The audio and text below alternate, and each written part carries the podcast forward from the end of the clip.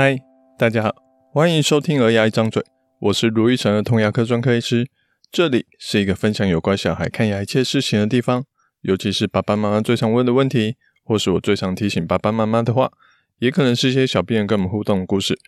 如果你还想了解更多，请直接 Google 卢玉成，你会找到更多我写的故事与内容。最近疫情还在升温，三级的警备又宣布延长了。如同我们之前所说的，日子还是要过。餐厅可以改外带，上课可以改线上教学，但牙痛这种东西，可没有办法说 work from home 就可以解决的。虽然有些诊所干脆休整一阵子，但也还有些诊所还在持续的帮忙解决问题。我们的诊所就是属于这种。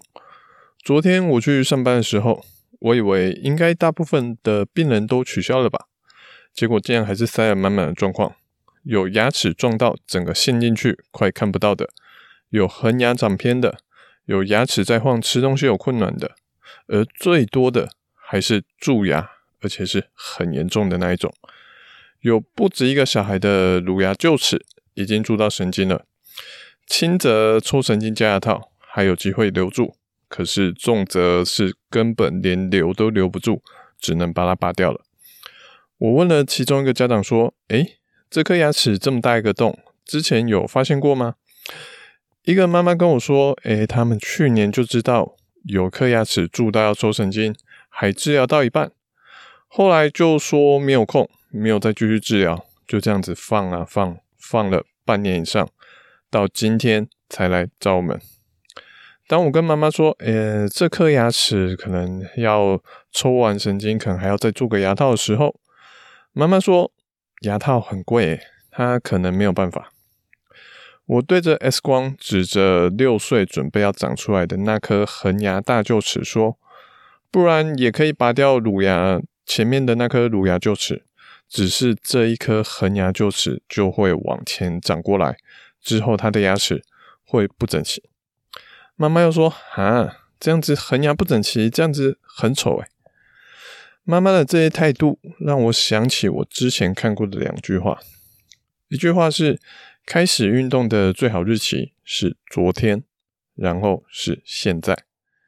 另外一句是：那些找不出时间好好运动的人，会找出时间好好生病。不管运动是这样，牙齿健康其实也是这样子。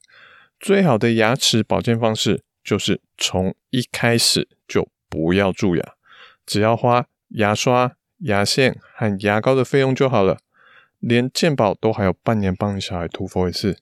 只要了解正确的牙齿概念，就可以省去因为蛀牙而必须套牙套、必须镇静麻醉，甚至必须矫正的钱。只要每天早上两分钟，晚上两分钟刷牙一下，加上三到六个月一次的牙齿检查跟涂氟，就可以省去一两个礼拜就要跑牙医诊所一次。这样子来来回回好几次，每次半个小时到一个小时，尤其现在疫情这么严重，还要担心会不会有感染的风险，这两者之间的差距非常的大，所以我觉得照顾牙齿是一个很好的投资。可是还是会有家长会说出那句经典的台词：“乳牙还会换，干嘛要治疗呢？”唉，让我们再说说另外一个小宝跟小草的故事，小宝是六岁的小朋友，小草是四岁的小朋友。他们一起来找我检查的时候，通常像这种兄弟姐妹档，我都会先看比较大的那一位，因为通常他们会比较放松，比较能配合，能当一个示范的榜样给弟弟妹妹看。小宝他的行为上是很乖，没有错，可是他的牙齿，我只能说惨不忍睹。有一半以上的牙齿，大概十到十五颗牙齿都蛀牙了，甚至其中还有四四颗到五颗的牙齿已经连留都留不住，只能拔掉了。我跟爸爸妈妈说：“诶，小宝的牙齿状况之后，我想说哥哥这样子小的，嗯，应该也不会太好。”结果小草的牙齿竟然一颗牙齿的蛀牙都没有。我还在想说会不会是牙缝蛀牙，诶，外观看不出来，还安排小草去照一下 X 光检查一下，结果牙缝也是干干净净的，没有蛀牙。这状况其实对儿童牙医来说虽然不常见，可是偶尔还是会看到。家长常常都会纳闷说：“诶，一样的照顾方法，一样的清洁，怎么有时候哥哥完全没有蛀牙，结果弟弟蛀光光呢？”扣除家长可能还是会有些照顾上的差异之外，常常这跟小孩嘴巴的细菌种类有关系。嘴巴里面有很多种细菌，有的会让人蛀牙，有的会让人有牙周病，也有的会让人牙齿黑黑的。我们可以把嘴巴想成有一百个座位的一个餐厅，要坐到位置上，嘴巴才会提供餐点，提供营养给他们。所以可能迪迪的嘴巴里面有七十个位置都被蛀牙的细菌占走了，所以迪迪的牙齿非常容易蛀牙。可是格格的嘴巴里面有七十个座位被黑色素的细菌给占走了，剩下的座位只有大概十个位置被蛀牙细菌坐下，所以格格嘴巴里面的蛀牙细菌比较少，它就比较不容易蛀牙了。虽然近年来开始有一些研究在讨论说，诶，既然这样子，我们用一些益生菌来改变蛀牙细菌的分布，会不会对蛀牙有效果呢？的确，它有一些初步的成果，但可能跟牙膏、漱口水还一样，还是以辅助为主。重要的还是平时的清洁跟饮食。我们回过头来说小宝跟小草好了。我本来以为小宝小草会有这么大的差异，是因为嘴巴细菌的差异。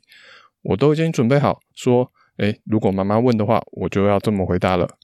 结果妈妈主动的跟我说，诶，卢医师，你知道为什么他们会这样子吗？因为哦，他们的阿公跟阿祖很疼小宝啦，只要阿公阿祖在，随时都有一大袋零食给小宝，他的嘴巴随时都有食物。只有小宝有，小草没有，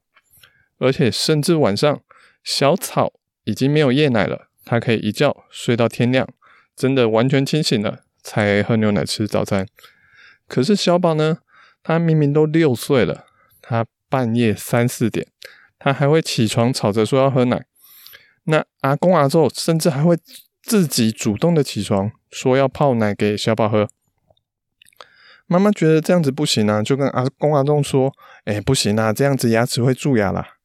阿公就会说出那句经典的台词：“乳牙还会换，干嘛要治疗？干嘛怕它会蛀牙呢？”唉，所以当我把这件事情我回家说给我太太听的时候，我太太说她想到了另外一句格言，她说：“通往地狱的路，往往都是由善意铺成的。”没有什么是比好意更难拒绝的一个行为，可是好心是会做错事的。现在我只能希望小宝他能够好好整理完他满口蛀牙，还有小草，虽然没有弹过吃，可是能继续好好的维持他的牙齿健康，以及希望世界上不要再有一个这样子小宝这样子我受尽宠爱，可是满口蛀牙的小孩了。最后，我们附上三个问题给爸爸妈妈自己问一下。第一个，小孩子睡觉前一个小时之内还有喝牛奶、吃东西吗？第二个，小孩吃饭会超过三十分钟甚至四十五分钟含着饭就不吞下去吗？第三个，小孩除了正餐以外的零食，一天会吃超过两次吗？如果以上的问题有任何一个答案是 yes，那我会建议爸爸妈妈去找儿童牙医去检查一下牙齿，因为这些都是小朋友最容易、最容易蛀牙的问题喽。好，讨跟儿童牙医讨论看看怎么去改善牙齿的状况，而不是一颗一颗追着蛀牙去跑哦。